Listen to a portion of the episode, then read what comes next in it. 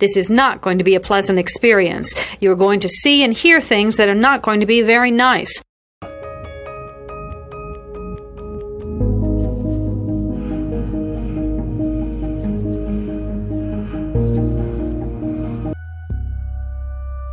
Experts divide serial killing into two general types organized and disorganized. An organized killer brings everything he needs to complete the murder. A disorganized killer improvises. Begin.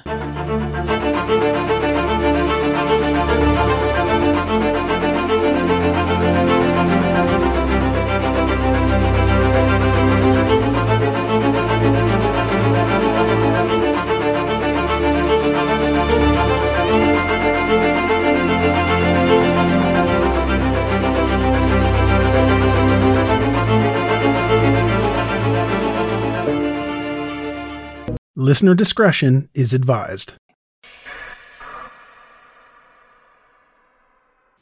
Emani Gabrielle Moss, or Angel Face, as she was often called, was born on April 23, 2004, in Gwinnett County, Georgia. Her birth parents didn't have the best relationship, and in fact, not too long after Emani was born, her mother surrendered her parental rights to her and gave full custody to the child's father, Eman Moss. Eman and Emani lived with his mother Robin in her home for the first seven years of Emani's life. During this time, she began to take dance and ballet classes at the age of three. She moved on to study music and specifically the guitar when she was five. Little Emani loved to cook and sing songs that she made up. She also loved attending church services with her grandmother and her father and you could oftentimes see her preaching to her stuffed animals and dolls as she was doing what she saw at church. She would light up a room and was described as an angel on earth. It was that same church that they attended where Eman would meet and eventually fall in love with a woman named Tiffany.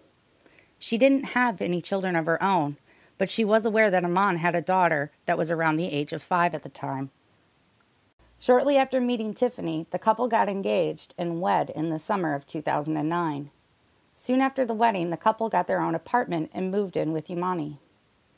They had a baby boy, so Emani was now a big sister, and she adored her baby brother, so she often spoke highly of him in school to her friends and teachers. She just loved being a big sister.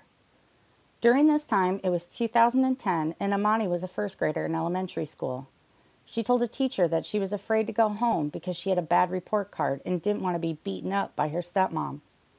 Alarmed, the teacher examined Emani and saw some visible bruising and welts on her. She called the police and they went to the apartment to launch an investigation. While there, police confronted Tiffany about the allegations of abuse, and she didn't deny them. In fact, she admitted to striking Emani with a belt on her back and again to the back of her head because she wasn't doing her homework. She also said one time she hit her when she was eating her breakfast too slow because she was going to miss the bus. The court decided to remove Emani from the home and place her back with her grandmother, Robin, while they investigated the situation. Tiffany ultimately pled guilty and received five years of probation. The Department of Family and Child Services, or DFACS, also determined the punishments Emani received were corporal and deemed it safe for her to return to living with her father and stepmother. Robin thought that decision was ludicrous, and she fought to keep Emani in her home. Ultimately, the judge denied that, and she went back to Eman and Tiffany. At the time of the incident, Tiffany was working with small children as a pre K teacher, and due to the abuse of a child charges and being on probation, her license was suspended and she was no longer able to teach and found it difficult to find work. Eventually, the couple had moved out of the apartment and back into the home of Pearlie Bashir, Tiffany's mom. They lived there with Emani, her baby brother, Pearlie, Tiffany, Brittany, Tiffany's sister, and her boyfriend. The home was cramped with all of the family members living there, but Emani continued to attend school and was in third grade now at this time. Tiffany found out she was pregnant with a second child, and seeing that they were already living in small quarters, Eman decided to get a second job so the couple could afford to move out and their growing family could have their own space. Eman was a forklift driver and worked two full time jobs that equaled to about 16 hours a day for five days a week in order to afford the rent and bills. This left Tiffany as the primary caregiver for the now three children that the couple had.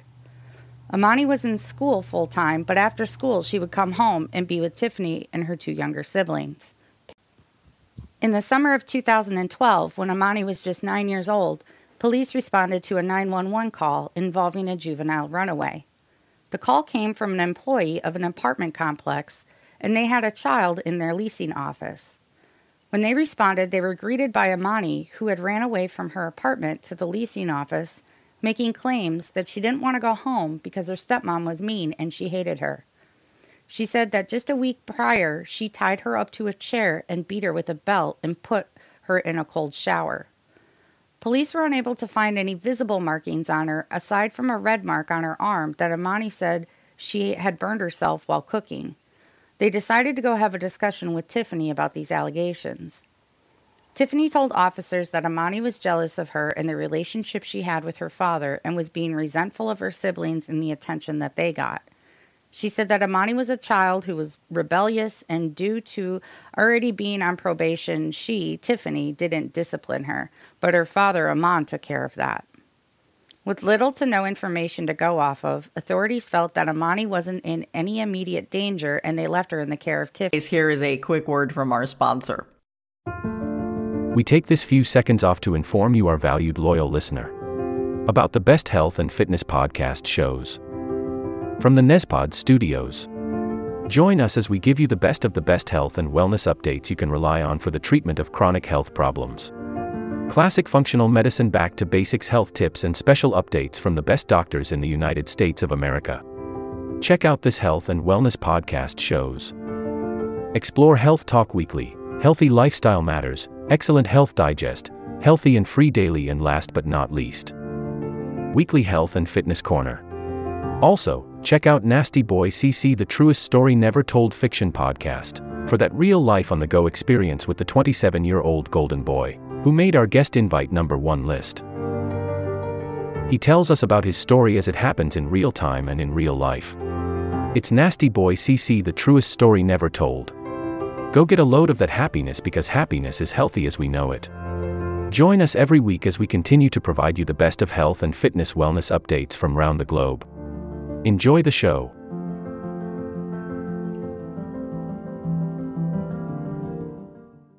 Tiffany but they also put a report in with DFACS about the incident because the officer noticed that Tiffany was on probation for a prior abuse charge against Emani. Later that same month, police would again receive another call about the same juvenile running away. This time, the 911 call came in from Eman, the father of Emani, and it was a little after 1 in the morning when he called. He told police that he just arrived home from work and noticed his daughter was missing, and when he asked his wife, she told him that she heard the door slam earlier and thought maybe that was Emani leaving. Police quickly came out and searched the apartment in the immediate area. They eventually located the body of Emani curled up in some bushes outside of the complex. She was sleeping. They woke her up and escorted her back to the apartment. When they asked her why she was sleeping outside, she didn't give a reason, but said she was afraid to go home because she didn't want to get into trouble. Instead of charging the parents, police actually charged Emani with a curfew violation, which would require her to appear in court in the near future. Sometime after these incidences, the family moved back into the home of Pearlie Bashir. They lived there for almost the full school year of 2012 2013 before moving back out and getting yet another apartment of their own.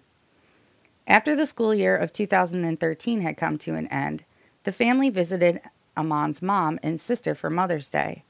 While they were there, Emani seemed different. She was quiet and not herself. The most glaring and noticeable change was her hair, that normally was long and beautiful, and she had it pulled back in braids or pigtails. Now was short and almost if it was hacked off, and it was not styled at all whatsoever. When they asked Eman what happened to her hair, his response was that Emani cut it herself. This seemed odd to Robin, and his mom didn't believe him. She wasn't super close with Tiffany, but she also wasn't afraid to confront her either. So she asked Tiffany point blank, What did you do to my baby's hair? Tiffany responded with, quote, When you act ugly, you get to look ugly, end quote. During that same family get together, Eman was speaking to his sister and his mom about how Tiffany was going to pull Emani out of school next year to homeschool her. They didn't exactly understand why that was an option because they knew that Tiffany was already the primary caregiver, with Eman working such long hours. Plus, they had two kids under the age of four at the time, and one was still in diapers. So somehow Tiffany was supposed to find time to teach Emani on top of all of this. When they expressed their concerns, Eman didn't seem to care too much and felt the change would be a good one, a positive one for both Tiffany and Emani. The relationship between Tiffany and Emani was a complicated one. Eman even described it as a love hate relationship. He wasn't around the two as much as he was always working, so he would rely on the messages and phone calls that he received throughout the day from his wife to update him on Emani's behavior. The texts and calls he would get would be nothing but negativity and mischief that Tiffany claims Emani was causing. He didn't feel that there was resentment towards Emani. He felt that maybe Tiffany blamed her for the fact that she lost her job and license and that they had a tight income in the family. That fall came, and Tiffany enrolled Emani in a homeschool program where she would check in regularly with teachers online and by phone. The apartment the couple rented was a three bedroom and they had one room for the younger kids. Emani had her own room, and there was a master bedroom. In addition to that, they have what re- they referred to as the computer room, which was an office with a giant built in desk that spanned the length of the wall in one of the rooms. Carpeting is a beige plush color, and the desktop is a green marbled formica. A single black laptop rests in the middle of the desk, with several stacks of academic books piled neatly in the corner. There is a handwritten sign stuck to the wall just above the monitor. It is written on lined paper with a black sharpie and it reads Class rules. Number 1, try your best exclamation point. Number 2, smile with a little smiley face next to it. Number 3, stay motivated. Number 4, have fun. In October 2013, the couple was still living in the new apartment and Eman was working two jobs to afford it. On the weekends, when he would be off of work, Tiffany would spend time with friends and family to get a break away from the house and her duties of caring for the kids. Her sister Brittany had a birthday in the end of October, and they decided that the two of them, along with their mother, would go out for dinner and drinks to celebrate it. They spent most of that day exchanging text messages and phone calls about the outfits they would wear and where they would go eat. That was on the 27th. Halloween was just around the corner, and Tiffany's two youngest children were still planning on getting dressed up to go out trick or treating. Brittany accompanied them on their journey because Eman was busy working. Emani didn't go trick or treating, and Brittany never questioned it because she thought Emani was sitting at her desk doing homework, so she assumed that she was busy and that's why she didn't attend. At least that's what Tiffany told her. Just two days later, the police department would be dispatched to the apartment on a 911 call for the final time. It was November 2, 2013, when Officer Poppy, who was a patrolman at the time, received a call of a suicide or a possible person posing harm or a threat to themselves. The initial call was a confusing one, but he was in the area, so he sped over. While en route, the call updates would come in from the operator and by the time he arrived on scene, the call had changed from a suicide to a possible dead body of a 10 year old girl that may have drank some chemicals. As soon as Officer Poppy pulled up to the complex, he saw Eman standing in the parking lot. He asked him where his 10 year old daughter was because he was confused about the rapidly changing updates of the call and he wanted to be sure that the little girl was safe. Eman stood there and pointed to a silver trash can that laid a few hundred feet away from on a patch of grass right off of the parking lot. Confused and concerned, the officer immediately summoned to his partner to detain Eman while he went over to the trash can to examine the contents. Upon opening the lid, he was horrified and shocked to see that not only was there a body of a small child, but it was badly burned and appeared to be wrapped in duct tape. Fearing the worst, Officer Poppy wanted to check on the safety and whereabouts of Eman's family, so he went up to the apartment to conduct a safety sweep of the area. He did not locate anyone in the home and decided to secure the apartment and the lot as an active crime scene. Once back downstairs, Officer Poppy asked Eman where his family was, and he said that Tiffany took his two younger children and left for her mother's house. Officer Poppy made sure that someone stayed at the scene to secure it before crime scene technicians could arrive, but he wasted no time and headed over to the home of Pearlie Bashir looking for Tiffany and the kids. When he got to the home, he saw a silver Trailblazer SUV parked in the driveway, and he ran the plates. The vehicle registration came back to Eman Moss, so he decided to secure the car as well in case any potential evidence of a crime taking place were inside. Then he headed to the front door where he was greeted by Miss Bashir. She said Tiffany was just there, but she left with her sister Brittany and wasn't sure where they went. She allowed the officer to enter the home and she pointed to a pile of clothing that was immediately to the right of the entrance. She said those were the clothes that Tiffany had on when she came in and quickly changed out of them and left with her sister. When officers asked what vehicle they left in, she said that Tiffany came over early in the morning and knocked on the door until they woke up and answered it. She didn't know why Tiffany was there, but she appeared nervous and worried and said, Don't let them take my babies. She handed the kids off to her mom and ran back out to the car for their belongings and car seats. Once inside, she lost her keys and said she needed help and had to leave, so she ran and woke her sister up. Once her sister Brittany was awake, they got into the car, and Brittany said the only thing Tiffany would tell her was where she needed to go. Other than that, the only things Tiffany said were directions and that she needed help. They pulled up a long driveway that was surrounded by woods, and there was a gate to an apartment complex. Tiffany said, Stop, let me out here. She tried to describe to her sister how to get back to the main roads, but that didn't work out so well, and Brittany became lost, and it took her a long time to get home. Once she arrived back at the house, she was welcomed by police who immediately asked her where her sister was. She said she didn't know because honestly she didn't, but admitted to officers what her mom said was true that Tiffany did come and wake them up in a panic and said she needed help and that she had to leave. She didn't provide officers with any further information because that's all she had. Meanwhile, back at the apartment, crime scene technicians were beginning to process the scene, and Eman had been taken into police custody for questioning. When he arrived at the station, he initially denied any involvement and said he was at work when he was called by his wife, who informed him Emani passed away from a suicide. She said Emani drank some chemicals and died. He got home from work and panicked and didn't know what to do, so he bought a trash can and put her in there and lit it on fire. Authorities didn't feel Eman was being 100% truthful, and they thought that maybe he was possibly covering up for someone. During that time, the body of Emani was being examined by a coroner to determine the exact cause of death. Immediately, they knew it was foul play. The child was not only stuffed into a trash can and set on fire, but her limbs were distorted and confined to her body tightly with duct tape. There is no way possible she could have done this to herself, much less a single individual could do this on their own without any help. They noted her weight was only 32 pounds, which is considered extremely malnutritioned for a child of her height and age. A healthy weight would be double that in the 60 to 70 pound range. Examining the contents of her stomach showed she had nothing in it, not even water. So the chemical theory was not even possible. Medical examiners determined she had been withheld food and water for quite a few days, which is ultimately what killed her. She was starved to death. Knowing this, the detectives went back to Eman and confronted him.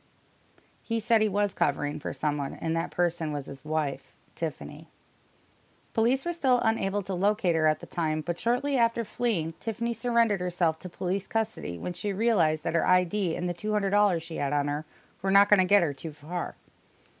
Under arrest for the suspicion of murder and concealment of a body, both Eman and Tiffany initially pled not guilty.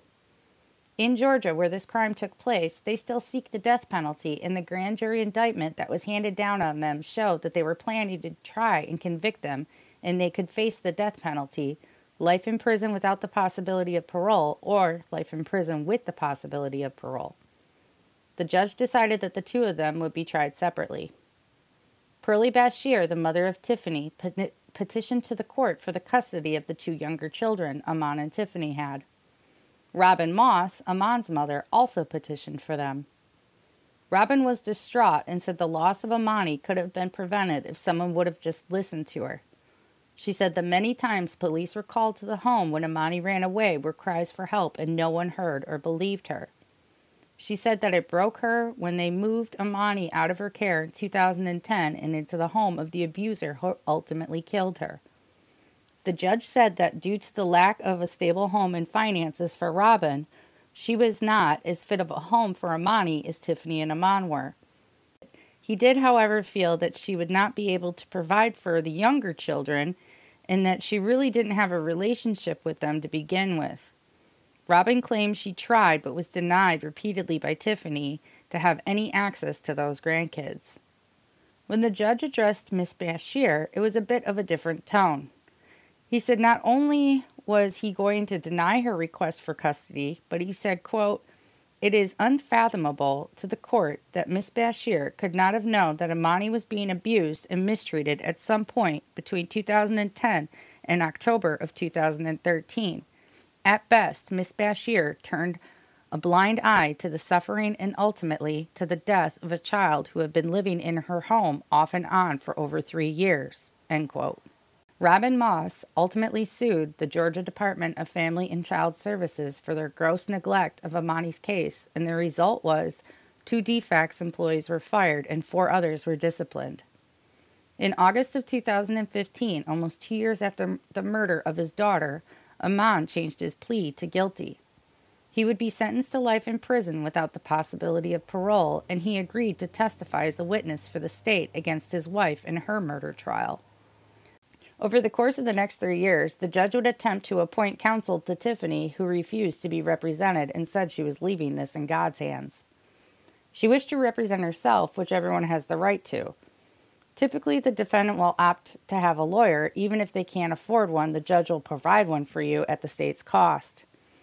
Also, a person who wishes to defend themselves has to be deemed to do so by passing a psychological. Here is a quick word from our sponsor.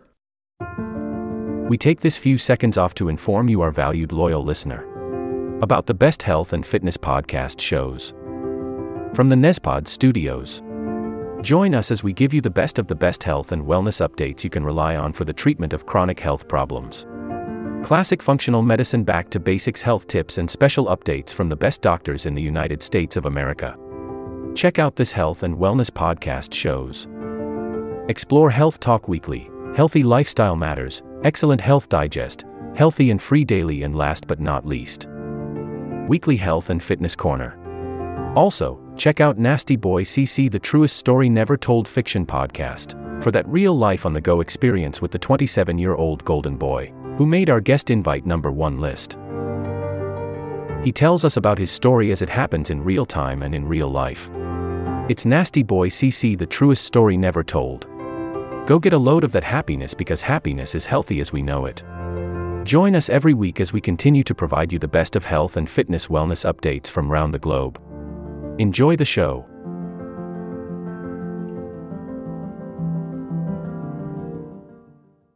exam to determine if they were in the right frame of mind when they made that decision. The judge determined that Tiffany was fit and of sound mind and felt if she wanted to represent herself in a murder trial where she ultimately faced the death penalty, she could. He was even so blunt with her at times and said, You realize you could potentially be walking into a death sentence when she refused to be assigned an attorney. The trial was delayed for other reasons too, much of them due to the lack of work that Tiffany was doing on her side. She had five boxes of evidence files that were stored at the library in the jail where she awaited her trial. She never looked at them. She rarely spoke. She declined to call any witnesses of her own, despite the state having 10 against her. When the judge asked her if she needed anything from the court, her only request was that she needed pencils. So the judge made sure she had access to writing instruments for the duration of her trial. Opening arguments commenced on April 24, 2019, and the trial lasted for four days. The state had opening arguments, but the defense, Tiffany herself, had nothing to say. Among the witnesses brought in to testify was Eman. He took the stand and revealed the shocking and horrifying events that happened to Emani that ultimately caused her death. I must warn you, the content is disturbing to say the least. I will do my best to give you the information without as much graphic details as possible. I did watch the entire trial, and I was fortunate that the camera panned away when the photos of evidence were shown because the gasps from the courtroom I heard were enough for me to determine I didn't want to know what they saw. So if you are unable to handle this content, please stop listening now. Eman Moss was led into the courtroom wearing a dark green prison jumpsuit. He was escorted by armed policemen who unchained his wrist shackles that were attached to his hips, restraining his hands. He raised his right hand and took the oath to tell the whole truth and nothing but the truth, so help him God. He explained the relationship between he and Tiffany after they met in 2007 was a friendship at first, but they started to grow into a relationship by 2009, and shortly after they were so in love they decided to get married and start a family of their own. He was not aware where Emani's birth mom was at the time because she signed her rights off to this child soon after she was born, and the two never maintained contact. Initially, he felt the relationship between Tiffany and Emani was a good one, and Tiffany never expressed any concerns about being a single father or having a child from a previous relationship. Once the incident in 2010 happened where Tiffany pled guilty to beating Emani, she lost her job and the finances in the home became tight forcing them to move back in with Tiffany's mom. He said that's when she became pregnant with their son, and soon after they decided that she should be a stay at home mom since it would be hard for her to find work because she was on probation and childcare is expensive. They determined in order for them to afford to live on their own that he, Eman, who was already working a full time job in a warehouse, would have to get another one in order to afford the bills. He said as a result of the 2010 beating incident that both Tiffany and him had to take parenting classes. That was where he learned that other forms of discipline, such as grounding someone from their friends or taking items away of their value, other than spanking, existed. He was not aware of these other forms of punishment. Prior to Emani moving back home with them, while she was still living with his mother, he recalled his mom begging him to let her stay there. He said he was against it, but the only reason he could come up with was his pride. He felt he needed to take Emani back so he could prove to his mom that he could be a good dad and provide a stable home for his family. So with that, she returned to living with him and Tiffany and now her baby brother. His work schedule was hectic and he would leave the house around 5:30 a.m. for one job and return at 4 p.m and have just enough time to eat and change before heading off to his next shift that was from 6 p.m. to 1 a.m. Oftentimes, he wouldn't get home until well after 2 in the morning and only have a few hours to sleep before getting it up and doing it all over again five days a week. While he was at work, Tiffany would text him updates on the kids, send him pictures of what she cooked, ask him to bring home food items, and say nothing positive about Emani. The only time she mentioned her was to complain about her behavior. She would say Emani pooped on the floor and is refusing to clean it up, or she was picking her ass again. One day in the end of October of 2013, Tiffany texted Eman to say that Emani pulled a pot of hot water off the stove and burned her stomach. He saw a red scald mark on her abdomen that was about 8 inches by 8, eight inches in size, and Tiffany said she put aloe on it, so she'll be fine. On the day of October 24th, 2013, Eman was coming home from his first job and he began to have car problems. His engine kept overheating, so he'd have to stop and pull over to allow it to cool off. Once he arrived home, he stayed out in the parking lot to attempt to fix the problem. He said he stayed out there a few hours, and once it was dark, he headed inside. Tiffany was in the kitchen fixing his dinner, and the two small children were asleep. Tiffany casually mentioned to him that something was wrong with Emani and she was in the bathtub. Eman goes in there and he finds his daughter laying in the tub, having to be what appeared a seizure. She wasn't speaking, but it looked like she was trying to say something. He said they needed to call 911, but Tiffany refused. She said, No, we can't. We'll lose our family. I'm on probation, and if the cops come and see how skinny she is, I'll go to jail and we'll lose our family. So, what does Eman do? He carried Emani's body from the tub to her room and laid her in her bed. He then gets dressed and goes to his second job. In the days following, Eman went on about his routine of working two jobs, getting little, if any, time at the apartment. He said when he was there that he would check on Emani, but she would just be laying in her bed. She had scabs all over her by this time, and he noticed the scald on her stomach where she was burned had started to become infected. Again, he didn't take her to the doctor or even call 911.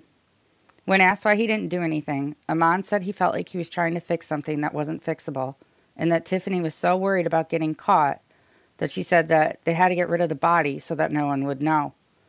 She said, Well, she's run away so many times before, the police will believe it, and that was their plan to let Emani lay in her bed, alone, and starve to death. One of the most painful and cruelest ways to die. On October 29, 2013, while at work, Eman received not a text from Tiffany, but instead a phone call. Emani had died. The words Tiffany used were, She's gone. After hanging up the phone, Eman doesn't leave. Instead, he works the remainder of his shift and heads home later. When he arrived, he found Tiffany sitting on the couch watching TV, and the other two kids were running around the house playing. He went into Monty's room, and he could tell she was dead. Her body was cold, and her eyes looked like she had passed away. He again said he wanted to call 911 to get help, but fearing for Tiffany, he didn't. Instead, he changed his clothes and he had it off to his second job, leaving his wife at home with his two children and his now dead daughter. The next day, he decided to move her body from her room to the computer room.